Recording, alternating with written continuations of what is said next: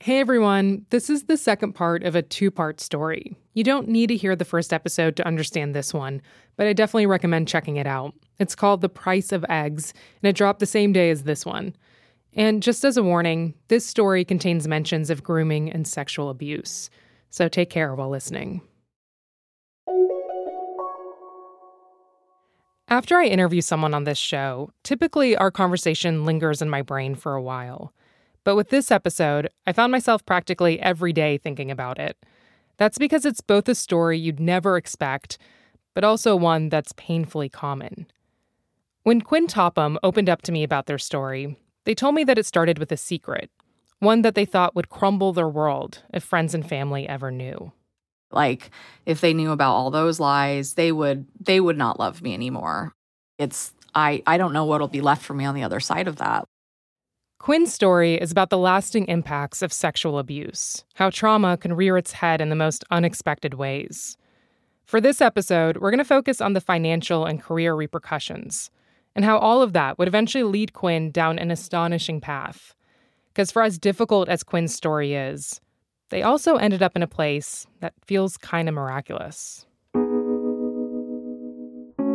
When I asked Quinn what they were like as a teenager, I had an easy time imagining them, mostly because I could relate. Quinn identified as a marching band nerd, which, same. They were outgoing, earnest, a bit sheltered. They grew up in a city outside of Seattle, and their life mostly revolved around church and just being silly with friends. We're, as Mormons, like you're supposed to keep a journal for posterity. I had a friend that we would, if we decided our journals were getting too boring, we would go have journal days together where we would try to go make something happen. Like they dress up in these weird costumes and run around town together. We had like kind of the mask from Scream and like these cloaks. So we had like four different costume changes. Oh my God, this was elaborate. Yeah. Like if you're not having premarital sex, the kinds of things you do to entertain yourself, right? Quinn was an overachiever, one of those students who spent an unhealthy amount of time obsessing over their schoolwork. Their dream was to one day become a high school French teacher. Still, Quinn was worried that a good report card wouldn't be enough to get them into college. They were the second oldest of five girls, and such a big family with a modest income meant going to college wasn't a guarantee. Quinn's parents weren't much of a resource, and besides, they were busy with the other kids. What Quinn needed was someone who noticed their potential and could help them channel it. In junior year, an English teacher came along who saw something in Quinn. He had quite the persona at the school for um, for being a good teacher, but for for being like very strict and demanding and high expectations. I, like a lot of people, felt very intimidated by him. He was a big deal on campus. He was a former sergeant in his late 30s who kept his private life private and called all of his students by their last names. He was also the advisor of the school's National Honor Society and had access to all of the students' grades, which was why one day he asked to see Quinn after school. I went in and had this quick conversation. He told Quinn, You're a smart student. You've got a 4.0. But if you want to get into college, we've got to build up your resume. How was I going to take calculated risks? Was his language to like. Mm really excel and find myself. It was almost too much for Quinn, who up to that point felt too shy to even speak up in his class. Felt very flattered by it, very like special. Mm-hmm. Went and told my best friend immediately. She's like, You have to write that in your journal, like right away. You don't want to forget that. It was a big deal. Yeah, yeah. That next year, the teacher began complimenting Quinn and talking to them with a kind of mutual respect a lot of teenagers feel like they don't get from adults. And then he started opening up about his personal life. I came into school, just normal school day, and he said, like, I just found out my wife's pregnant. Please don't tell him. we're not announcing it yet.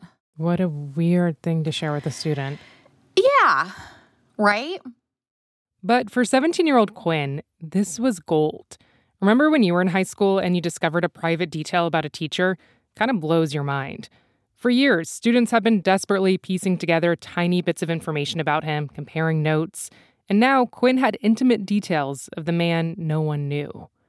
Like any teenager with a secret, Quinn ran home to find someone to tell.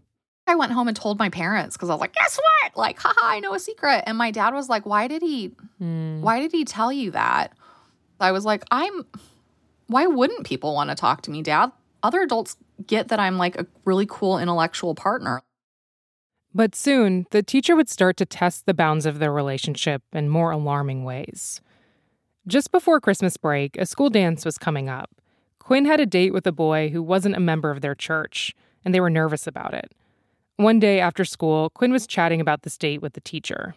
I mentioned that I was nervous about um, my boundaries with this person. Mm-hmm. Um, and the teacher uh, was like, That's really interesting. You seem so confident. They'd been sitting together on a couch, and it's at this point the teacher inched closer to Quinn. He was like, Wait, so, so like if I did this, and he like scooted closer, and he's like, And you, and you didn't like that, would you feel like you could tell me? I was like, No, no, I don't think so. What I'm telling you is I couldn't do that. And he was like, So if I like did this and he put his hand on my knee, was like, and you didn't want me to, like, you would, like, you wouldn't feel like you could tell me to stop. It made Quinn uncomfortable. Like, Quinn's body processed it as a violation, but Quinn's brain didn't. I leaned into the, like, oh, okay, this, I think this is protective somehow. I, yeah. I'm sure it'll make sense. Right. And I'm still trusting him like that I I think intellectually trusting like you you wouldn't do anything wrong. I should say that this is a really clear example of grooming. Grooming is defined as manipulative behaviors that an abuser uses to gain access to a potential victim, to coerce them to agree to the abuse, and then minimize the risk of being caught. The teacher was testing Quinn's physical boundaries in a way that appeared harmless to someone as young as Quinn. He was normalizing this kind of behavior, trying to gain Quinn's trust. These moments kept happening. It was confusing for a teenager who'd occupied such a small world up until then. Quinn told me that, like a lot of teens that age, they did feel excited by the idea that someone found them interesting, worthy of spending time with. And Quinn would rationalize things that felt strange. One day at school, he kissed Quinn on the cheek. But he'd also kissed other students on the cheek during graduation the year before. So maybe it was fine. That year, before and after school, Quinn would spend a lot of time with the teacher in his classroom.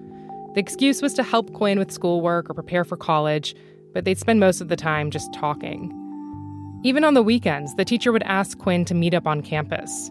He also eventually sold Quinn his car to make it easier for them to drive back and forth to school. All of this raised a lot of eyebrows, and not just within Quinn's family. By this point there's there's a lot of rumors going around school about me. I heard from friends that another teacher had like made a joke about it to her whole class. What? My parents had asked me about it a few times. People at church were kind of bringing it up in a jokey way. All of the questions and jokes only made Quinn defensive. From their perspective, nothing significant had happened. Until one day, something did. It was the weekend, and Quinn and the teacher were alone in his classroom when he abruptly kissed Quinn on the lips. My lip quivered uncontrolled, like he kissed me just on the mouth and then went and sat behind his desk and just had a normal conversation with me for a while. And during that conversation, my lip was like quivering uncontrollably, just like I was so agitated it started to feel like the walls were closing in all around Quinn. I was so upset. I just went home and cried. Mm-hmm. I was like, I I don't I want this to stop. I don't want to be in his class next semester. But if I transfer from his class, everyone will know what happened. I'm just imagining the big collective. We knew it. We told you so. Mm-hmm. Like, you're the mm-hmm. person who didn't understand this.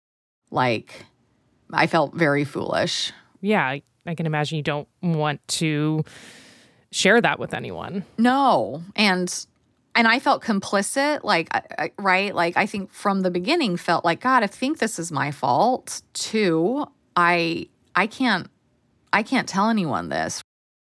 Quinn emailed the teacher that weekend and said, "I want to talk with you on Monday." And when Monday rolled around, Quinn was nervous but didn't hold back. This can't happen again. The teacher agreed. But then he kissed Quinn again. We both knew we couldn't help ourselves, he told Quinn. For the rest of Quinn's senior year, their relationship intensified. The teacher would eventually push things towards sex. He would lock the door and roll the TV card in front of it. Quinn didn't have the vocabulary back then, that this was rape, sexual abuse. Quinn began to accept what was happening, that they were in a relationship, just one that society would never welcome. The teacher would paint this tragic picture of their romance. He was describing us as like star-crossed lovers, thwarted by this 20 year age difference. Now he has his family. He can't just leave his wife. Like, he would never do that to his child. Quinn would lay in bed at night and imagine what people would say if they knew about their relationship with a married man. Their friends and family in the church would see adultery as a horrible sin. Quinn's mom might never talk to them again. Hearing Quinn's story and others like it, it made me realize just how emotionally powerful a relationship like this can be. I mean, imagine you're 17 years old, you've never been intimate or seriously dated anyone before, and suddenly someone you respect, who you hope to one day become like, is telling you that among all the other students, among everyone in this world, they want you. Because what you two have, it is something as grand and as poetic as the stories of Shakespearean tragedies. And for Quinn, what felt at first exciting began to morph into what actually felt like a tragedy. They felt like they were on a path that was predestined, a path much bigger than them. And it was too late to undo it. When Quinn graduated from high school, they figured their relationship might end there. College was going to open up a new world with new possibilities. But Quinn ended up going to a school just half an hour away from home, and nothing seemed to change. They were still in touch, still having sex, and whenever Quinn had any urge to share this with someone, he'd tell Quinn, We both have as much to lose if word came out. It would destroy both of our reputations. At some point, I'm like, I, this is my life. I'm stuck in it. I feel pretty doomed, and I, I'm participating too. To keep this secret, to keep their reputation intact, they did what a lot of victims of abuse do. They stopped seeing family as much, stopped talking to old friends, and didn't bother to make new ones because all I'm thinking about is this dreadful secret all the time. What story would you tell yourself about why you're with him? Like, how did you justify it in your mind? I think my world stayed so small that he felt valuable to me as somebody who knew me, which I, right? I think like the importance of like feeling seen and understood by someone. And as Quinn got older, his influence on their life only became stronger, especially in terms of Quinn's career. You'll remember Quinn wanted to become a high school French teacher. He would tell Quinn, for students to take a young, attractive woman like you seriously, you need to get a PhD. So after college, Quinn enrolled into a grad program in Los Angeles. And the relationship continued, even with the distance. And as Quinn began pursuing a career in teaching, they couldn't help but think of something that the teacher had told them back in high school. He had told me that um, from the beginning that one day I would, when I became a teacher, I would understand the line that he had crossed wow. and that I would hate him for it. And I had spent years reassuring him that that was not true. But as a teacher assistant, Quinn started to wonder if he'd been right. Quinn would stand in front of the class looking at their students and the imbalanced power dynamic became shockingly apparent. Quinn was so protective of their students that they'd often lose their temper or lash out at other TAs if Quinn thought that they were being disrespectful towards students. Quinn didn't know it then, but this difficulty controlling anger was a symptom of post traumatic stress disorder. Little by little, Quinn noticed their feelings towards the teacher were shifting.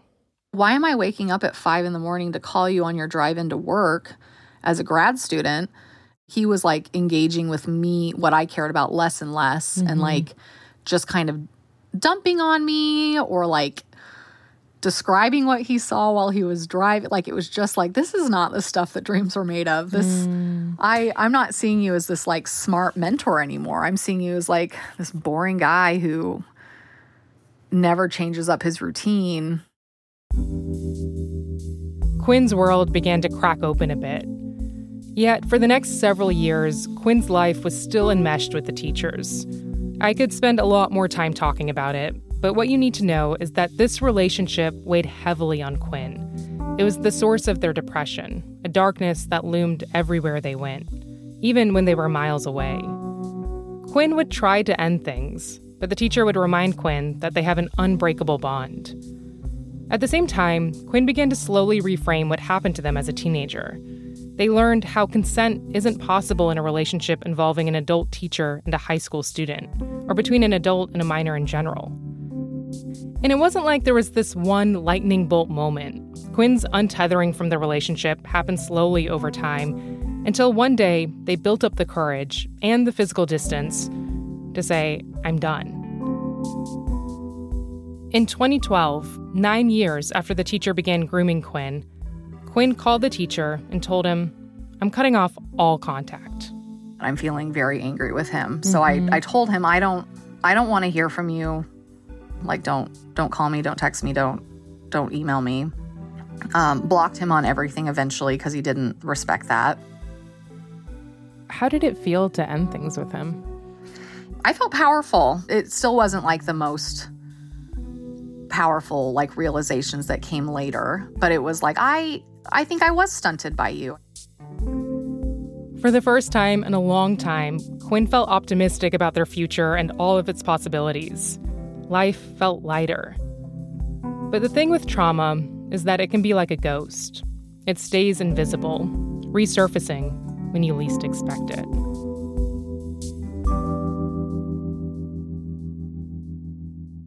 A few years later, Quinn was preparing to go to a local hiring fair for teachers. It'd been a long time since Quinn set foot near a classroom. Since ending things with the teacher, they'd quit their PhD program. The thought of teaching in a high school felt unbearable. They were living in the Bay Area and had come out as trans, non binary, and queer. They'd been working odd jobs, cleaning houses, driving for Uber. It wasn't uncommon for their bank account to hit zero. It just feels so scrappy and barely hanging on, and it's not adding up to any stability. Mm-hmm. And I'm feeling a little too old to be, right? Just like, it's not where I thought my life would be. And so it was at that point in their late 20s when they decided maybe it was time to finally go back to teaching. Maybe they were ready. For the hiring fair, Quinn wore the nicest dress pants they could find and had a folder in hand that included their resume. But as soon as they walked into that school building, Quinn felt off. I'm feeling like bristly and self protective mm. and like not just not part of the crowd, but like trying to throw up walls around myself. Quinn scanned the room at the teachers in their teacher clothes talking about teacher things. Antagonistic thoughts started racing through Quinn's head. I'm just seeing everyone in there as an adult who's a teacher, who's united about protecting the secrets of what teachers do to students. And like some of you are hurting kids, all of you are in on it. You're either a predator or an enabler, like hmm. just disgusted and scared. Intellectually, they knew that wasn't true. But that didn't change that feeling of panic and fear.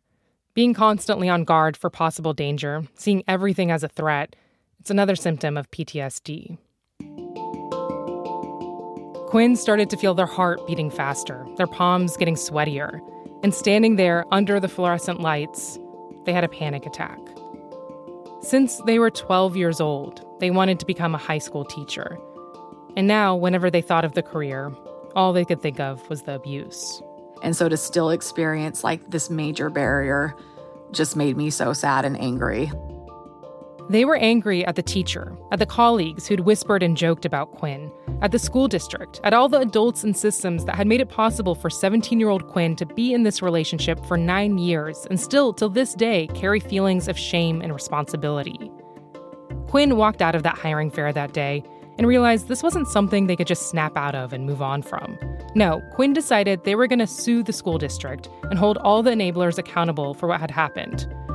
Quinn found a law firm and started the process.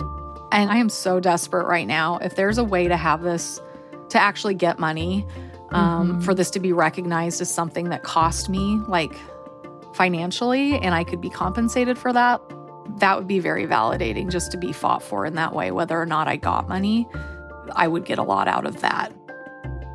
Talking to Quinn about this, I wondered how do you even put a price tag on what childhood abuse cost you?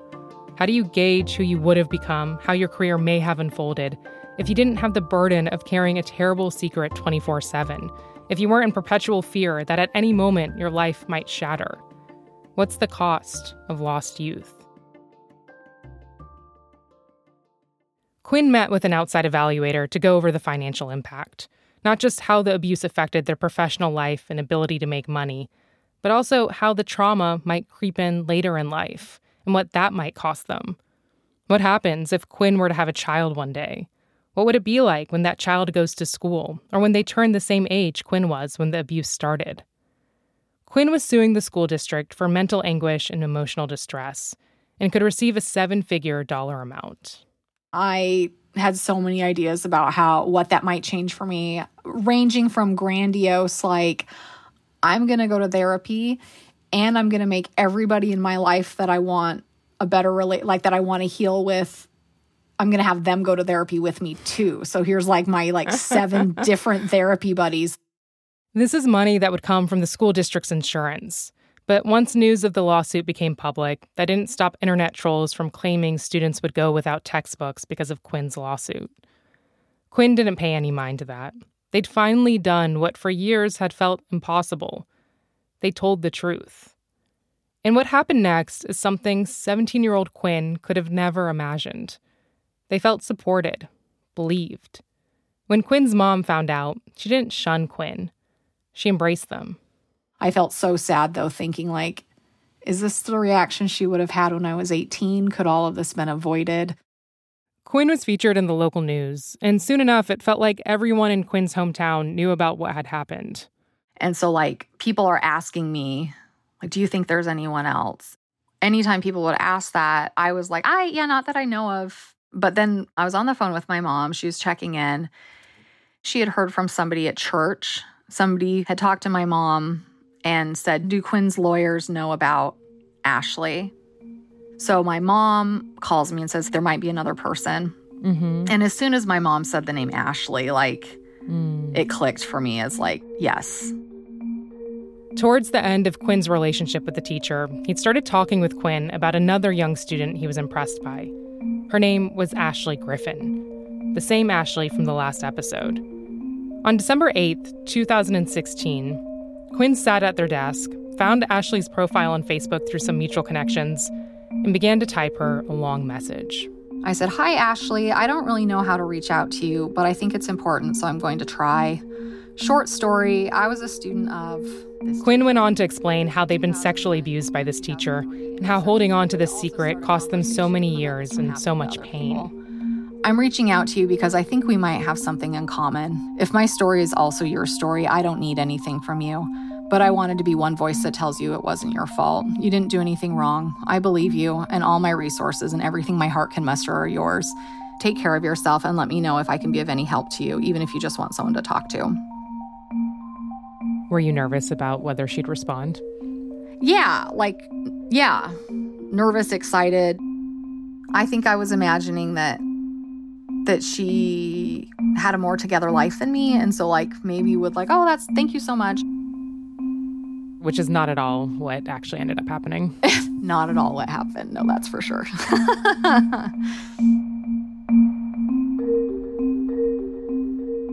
After the break ashley replies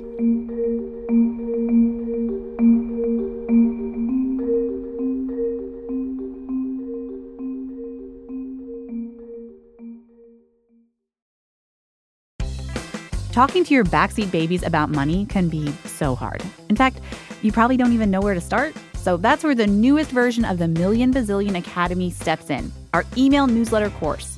You can start whenever, and you'll get a new lesson each week that you and your kids can complete at your own pace.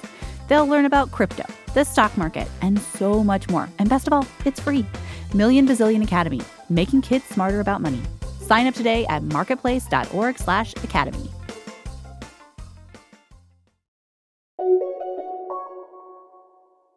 I think it said, like, I think we have something in common, or we might have something in common.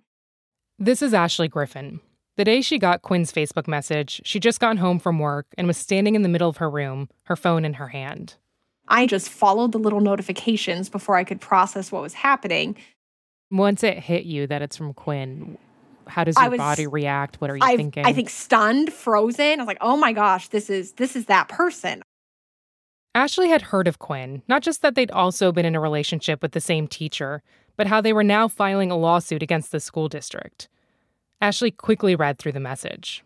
And I remember like kind of like the double brain cognitive dissonance of like it feeling so good to have Quinn know and say that we had something in common and the like okay first things first set Quinn on the right track let them know we have nothing in common like Mm, wait, why do you nip say that, that? in the bud because I, I don't want to be a part of this and I think of if I, I'm scared that Quinn is like looping me into it Ashley's heart started beating faster. All she was thinking was, please keep me out of this lawsuit, which is basically what she wrote back. I fully support you in this, but please, please, if you have any power, don't let me be brought into it. Quinn remembers reading that message right away. Here's Quinn. And by the way, I should say Quinn and Ashley have pretty similar voices.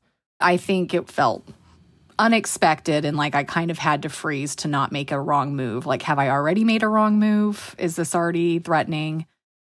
Then Ashley gave more context. She told Quinn, I need to be upfront and transparent with you. I'm still in a relationship with this teacher. I was trying to express believing and supporting Quinn and still being in contact with him and his family and really feeling for him and his family. That was that was complicated too. Um but I was like trying to be honest about that and like name it early on for Quinn. Ashley had basically told Quinn, I believe that you were abused, but that wasn't my experience. I don't have grounds for a lawsuit. Quinn was completely taken aback. They just poured their heart out to someone who was on good terms with their abuser. That's when Quinn started to learn how Ashley's life also became entangled with the teachers. Ashley grew up in the same town as Quinn. She's seven years younger, so they didn't overlap in high school. But I was surprised to hear so many similarities in their backgrounds. Like Quinn, Ashley was in the marching band, and her social life was mostly through her church. She was raised evangelical. She's also one of many siblings. She was the oldest and always felt like she had to take care of everyone. Ashley wasn't the best student, but she was a curious teenager. She'd read anything she could get her hands on. Back in her junior year of high school, six years before she got that Facebook message from Quinn, Ashley signed up for an AP English class with the teacher. English was her favorite subject. But like the rest of the students, Ashley was intimidated by him. She remembers the first time the teacher singled her out.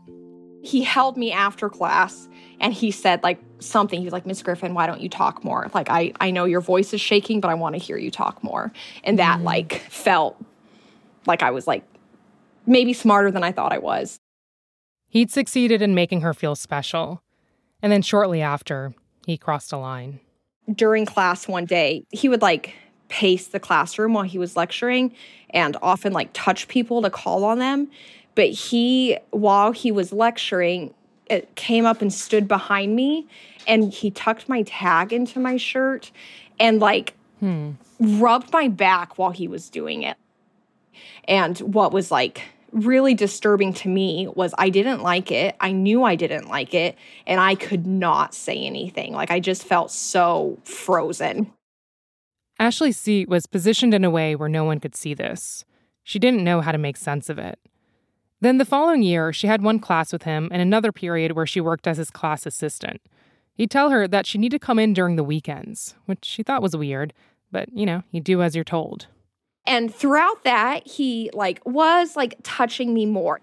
But it's like I I like doubted myself that it even happened half the time. Like he would hand me the hall pass, but like hold my hand while he did it. Ashley doesn't remember the first time he kissed her, but by the end of her senior year, it happened often. Ashley would tell him multiple times, I don't want to do this anymore. I felt like I must be such a bad communicator. Like I keep thinking I'm Mm. saying things, I but it's it's not working. Like Yeah. just I felt crazy. Like Quinn, Ashley had never been sexually intimate with anyone before. Ashley also didn't think the relationship would continue the way it did after high school. When she went off to college, she'd spend most weekends with him, and she never told anyone in her life. Instead of staying up till 2 a.m. eating junk food with her roommates, laughing at bad movies, She'd find herself lying in bed next to him while he was asleep snoring. And she'd think to herself, most 18 year olds probably are not spending their Friday nights like this. I felt so guilty for like sleeping with a married man. I hated myself for it. Like, and it, like I felt like it's not even this love story. Like it's just mm. this teach. Like it just it felt. I I felt so much shame around that. It was scary, but but it wasn't worth like losing what I liked about the relationship. Ashley liked that she had someone to confide in, someone who felt like a partner, but also like a parent and a mentor, all wrapped up in one person. And she felt too complicit, too dependent on him to know a way out. During this time, the teacher was also seeing Quinn, which Ashley didn't know about. But Ashley did know Quinn existed. The teacher would talk about them, how Quinn was an important person in his family's life. He even had a picture of Quinn with his family as his computer screensaver. But as far as Ashley knew, it was entirely platonic. I just felt like Quinn was like this distant, brilliant person who had this whole cool life, like mm-hmm. in grad school and working on a PhD and like all the things that like I thought he approved of. Um, and then he stopped talking about Quinn at all. Like mm. I asked about Quinn sometimes, like kind, and he sh- was like, I don't know, kind of shut down the conversation. And um, and and now you know that's because Quinn had ended their relationship. Yes, now I know that. Quinn had filed the lawsuit a couple years after Ashley graduated from college. Ashley first heard about it from the teacher. He told her it's all garbage, that Quinn was lying. And at the same time, he started to fear that Ashley would break away too. He started saying things like, You're gonna, you're gonna regret this someday, you're gonna turn against me, you're you claim to love me now but someday you won't. I can't trust mm. you i was so confused and frustrated by this so i'd like try to convince him. I was like no i love you. I want this. Like i like talk him out of it and that became the dynamic after that. He'd tell ashley how the lawsuit had ruined his marriage. He was sleeping on the couch. He was lonely. Ashley was the only one who understood him. And it's around this time that ashley gets that facebook message from quinn after Ashley told Quinn, hey, I'm still in a relationship with this teacher, Quinn responded as sympathetically as they could. I said, that's pretty hard to hear, but shit's complicated, and I get that that's where you're at. Quinn had thought about totally cutting off contact, but something in them wanted to keep talking to Ashley. And Ashley wanted to keep talking too. So they kept talking on Facebook Messenger and started to open up more about their experiences with the teacher, while still trying to be mindful of each other's feelings. I think an awareness around like triggers and awareness around like trauma dumping, oversharing, things that hurt the other person. So we're being gentle with each other. The week they connected, they exchanged messages for hours at a time, sometimes well into the morning. And they weren't just talking about the teacher, they were learning more about each other. Quinn admired how much Ashley read, how she'd casually drop Maya Angelou quotes into conversation. And Ashley was in awe of the queer community Quinn had actively built in their life. Also, she loved just how thoughtful Quinn was, how they always seemed to ask the right questions. They swapped childhood stories, asked each other about their work, life goals. They also discovered they had the same taste in music, that they were both big fans of Brandi Carlile. And when they talk about their relationship with the teacher and things felt too heavy, they'd send lyrics back and forth to each other. They were bonding, but that also didn't change the fundamental difference between them. Quinn was still moving forward with their lawsuit, and Ashley was still seeing the teacher. In fact, Ashley told the teacher that she was in touch with Quinn, which did not go over well with him. He started not just blaming Quinn, but Ashley for how his life was falling apart. And it's around this time that Ashley, because of her conversations with Quinn, because of how the teacher was reacting, she started to look back at the story she'd always told herself. It made me rethink every single thing about our relationship, and none of it was true anymore. For years, Ashley had thought about the relationship as complex, but honest. That honesty was comforting. Like, I thought for as bad as this makes me feel, for as complicated as it is, at least I, at least, at least he's not lying to me. Like he's lying to everybody else. He's lying to his wife. That's what I think men do is they lie. And at least mm-hmm. I'm in a mm-hmm. relationship with a man where I'm not being lied to. I'm not being tricked. We're in it together. And then it turned out I was wrong. Many of the same things he'd done with Quinn, he'd done with Ashley. Those long, weird hugs in the classroom, how he also offered to sell Ashley his car, and how he'd lock the door and roll the TV card in front of it. Like that wasn't that wasn't a thing he thought of in the moment that was so clever. That's what he does is he moves the TV in front of the door. Like just like tiny little things like that. And I think that was like the first moment there was any like baby seed of a thought of like did you take advantage of me? Like, is that mm. I, I was 17. Like everything I thought was new to both of us, you had mm-hmm. done before. You planned it. And I felt so betrayed and sickened by that. Ashley told the teacher she needed some space. But he kept texting, kept calling her. Then one day he showed up to Ashley's job unannounced and said he was her dad. And that scared me a lot. Like he was mad at me, telling me I needed to leave with him. I like literally hid in the closet. And that when that happened, I was like, I don't know him like I thought I did. I thought we had this like strong relationship, and it turns out I don't know anything. After that, she cut off communication with him for good. Ashley felt certain she didn't want him in her life anymore. And now, with Quinn on her side, it was easier. Finally, she felt free. The weeks and months that followed were still difficult, both emotionally and financially. If you listen to episode one, this is around the same time that Ashley was selling her eggs to stay afloat.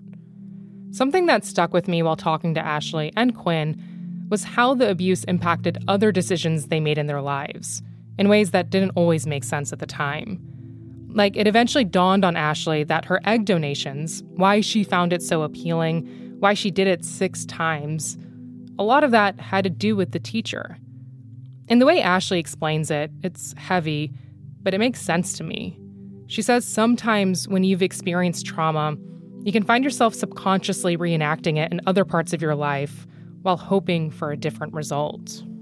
I think the like very specific physical vaginal pain of egg donation felt pretty similar to these other kind of crappy sexual experiences. And through egg donation, I felt that pain. I felt like that very like intimate personal pain and was tended to in it and like right. had people take it seriously and had people respond to me. When Ashley was just 17, inexperienced and vulnerable, the teacher had taken something from her. And in these hospital settings, it felt possible to take some of that back. After Ashley cut off things with the teacher, she began to wonder just how long it would take to move on. I'm thinking to myself, maybe in a few years I'll be okay. Quinn is a few years ahead of me and is not okay. Like, so I like, I, I just felt so hopeless and disconnected from myself. Quinn was also going through a really difficult time, talking with lawyers, preparing for the depositions. It was all incredibly draining. Most days, it was hard to get out of bed. By then, Quinn and Ashley had been talking for several months, and both of them desperately wanted to meet in real life. And so on April 1st, 2017, Quinn mustered the energy and made the long drive from California to Washington to visit Ashley. Meeting in person felt momentous, so Quinn made a grand gesture. They pulled up in the parking lot of Ashley's work and blasted one of their favorite songs from Brandi Carlile, a song with some of their favorite lyrics which were like, I can be the engine, you can be the wheel. And we can drive it home, never have to worry about being alone.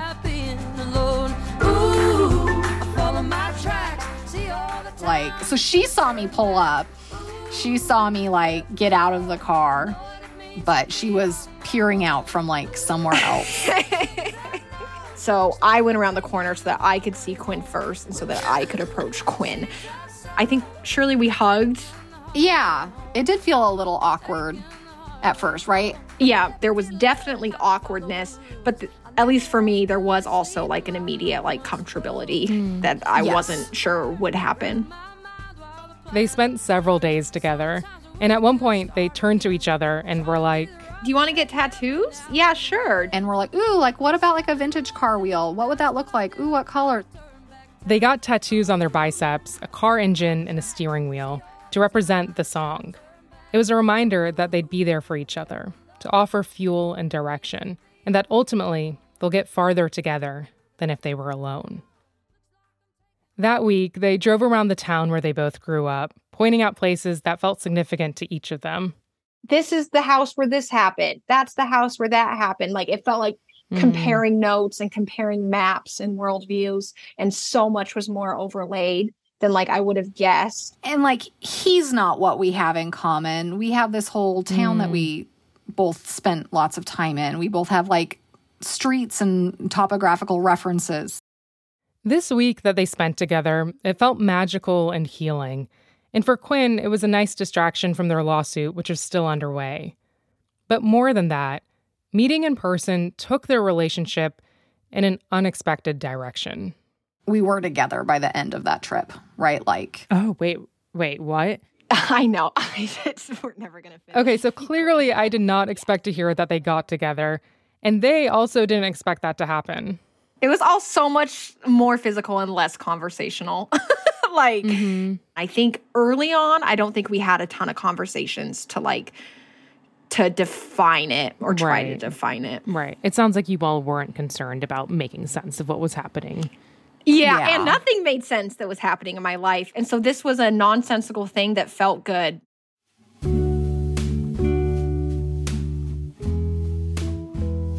Months later, they took a trip together to the Grand Canyon. They set up a hammock on the edge overlooking the park. In that moment between sunset and dusk, they realized this thing between them wasn't just a bond from shared trauma or just a hookup. I was excited. I felt in love. And I think I was like being really careful, like trying to be fair to Quinn to make sure that this wasn't just like newfound freedom from this other relationship. I'm like, no, I actually I like Quinn. I like you. Like this feels like personal and of course it's like trauma bonded, but it feels like more than that too. And like like we'd get along with each other even if we had met a different way.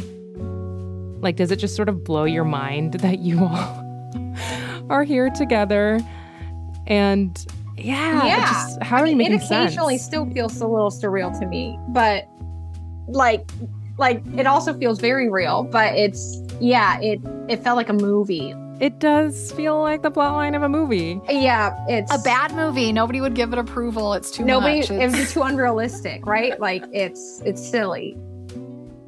Even after having spent weeks talking with them about their story, I'm still shocked by how everything unfolded. It's pretty wild. Falling in love felt so surreal and joyful, but the backdrop was still grim. They were still reeling from the impact of the abuses. Quinn, especially, was grappling with the emotional and mental fallout of the lawsuit. Then, just weeks before the trial, Quinn got bad news from their lawyer. After months of legal proceedings that had cast a huge cloud over Quinn's life, the case had been dropped because of statute of limitations. What was it like when your case got dismissed? How did that feel? I'm disheartened and I'm a bit dazed. I was grateful for like all the things that I had needed it to do as far as being a vehicle to announce some things. It's not ideal. It's crappy. It sucks the way the energy shifts to the details about the law instead of like the harm done. Not only was it awful for Quinn to relive their trauma in the public record, but for months, Quinn had put their life on hold because of this lawsuit and in the process, they'd racked up a lot of credit card debt.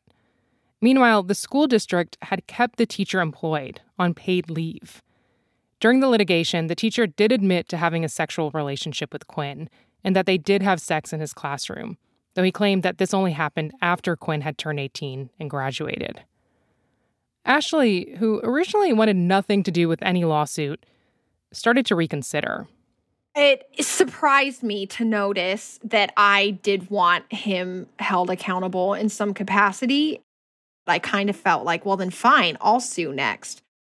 Ashley worried what if she ends up in the same position as Quinn? She processes the full extent of the harm much later, but then her statute of limitations passes. Then no one gets held accountable. It kind of felt like now's my chance. Ashley filed a lawsuit against the school district.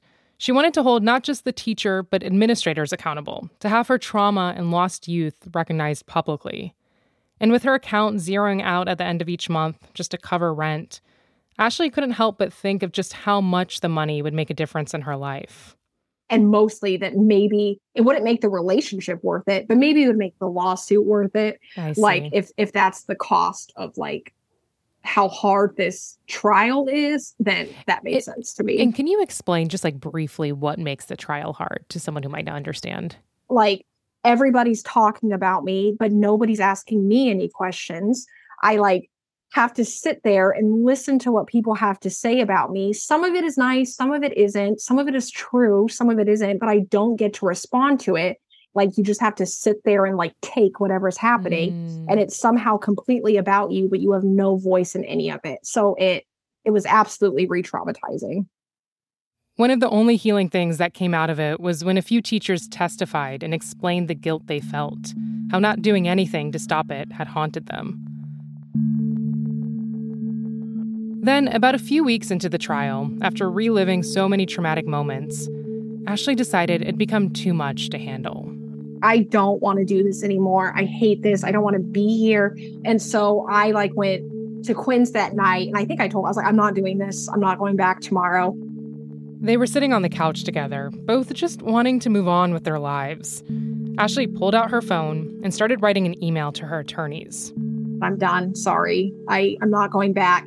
And before I pressed send, I saw that I received an email from the attorneys offering a million dollars. Whoa. Um, I was just shocked.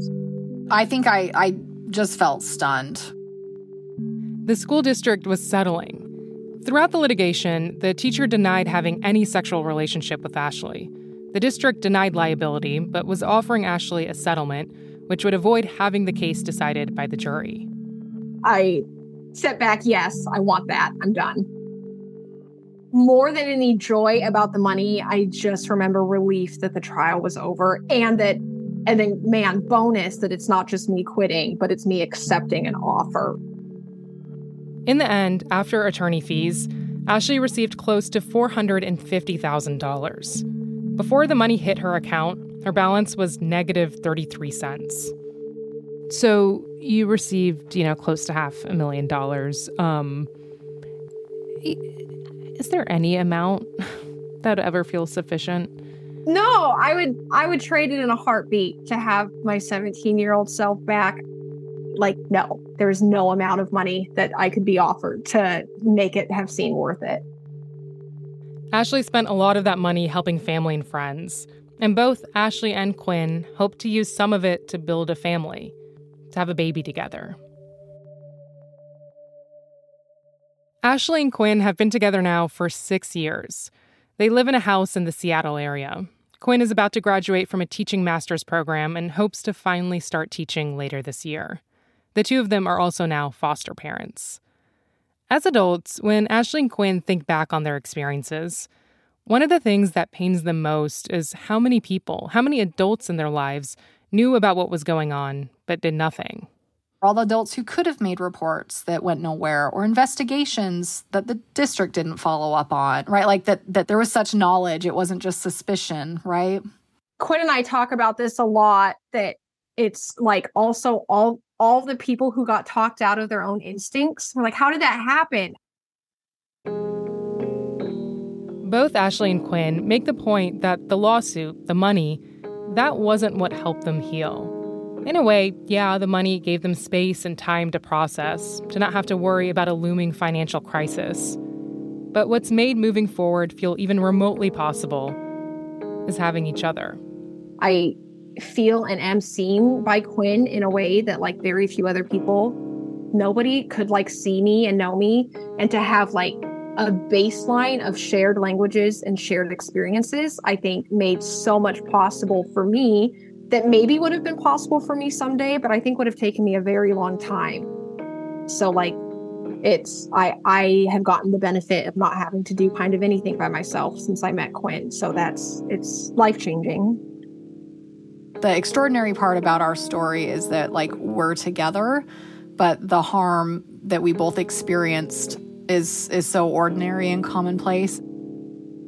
But for it to be so matched is like is kind of magical with Ashley.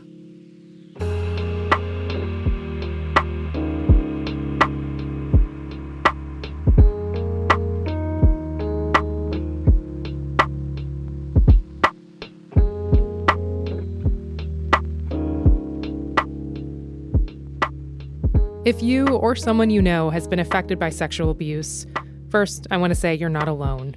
For this episode, we consulted with RAINN, the Rape, Abuse, and Incest National Network. They have a national sexual assault hotline that offers free, confidential, 24 7 support at 800 656 HOPE. That's 800 656 4673.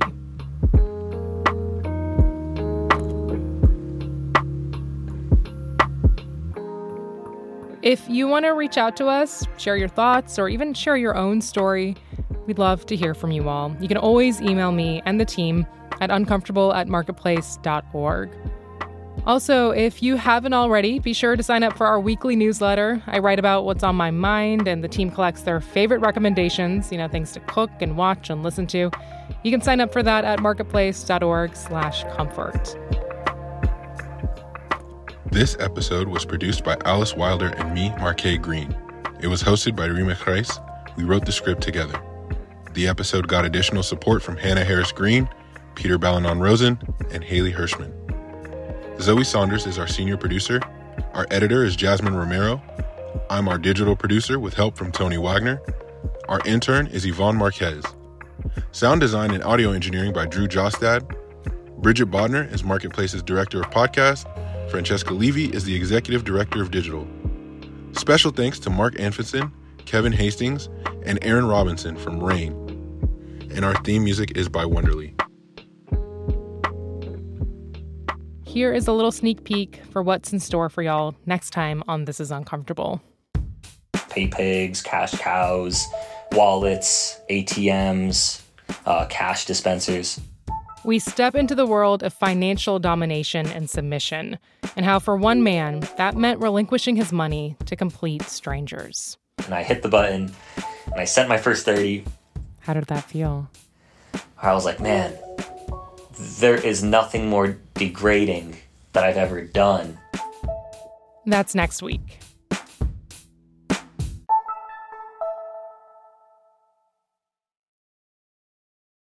Today's episode is sponsored by NerdWallet's Smart Money podcast. Sometimes you need a change of pace. That includes your finances. Get smart with your budgeting with financial tips straight from the nerds.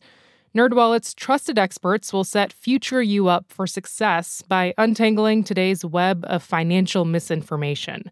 Learn about smart investing strategies, tax planning pointers, and travel tips to save on a fun family getaway, maybe somewhere tropical. Spring ahead for smarter decisions in 2024. Follow NerdWallet's Smart Money podcast on your favorite podcast app.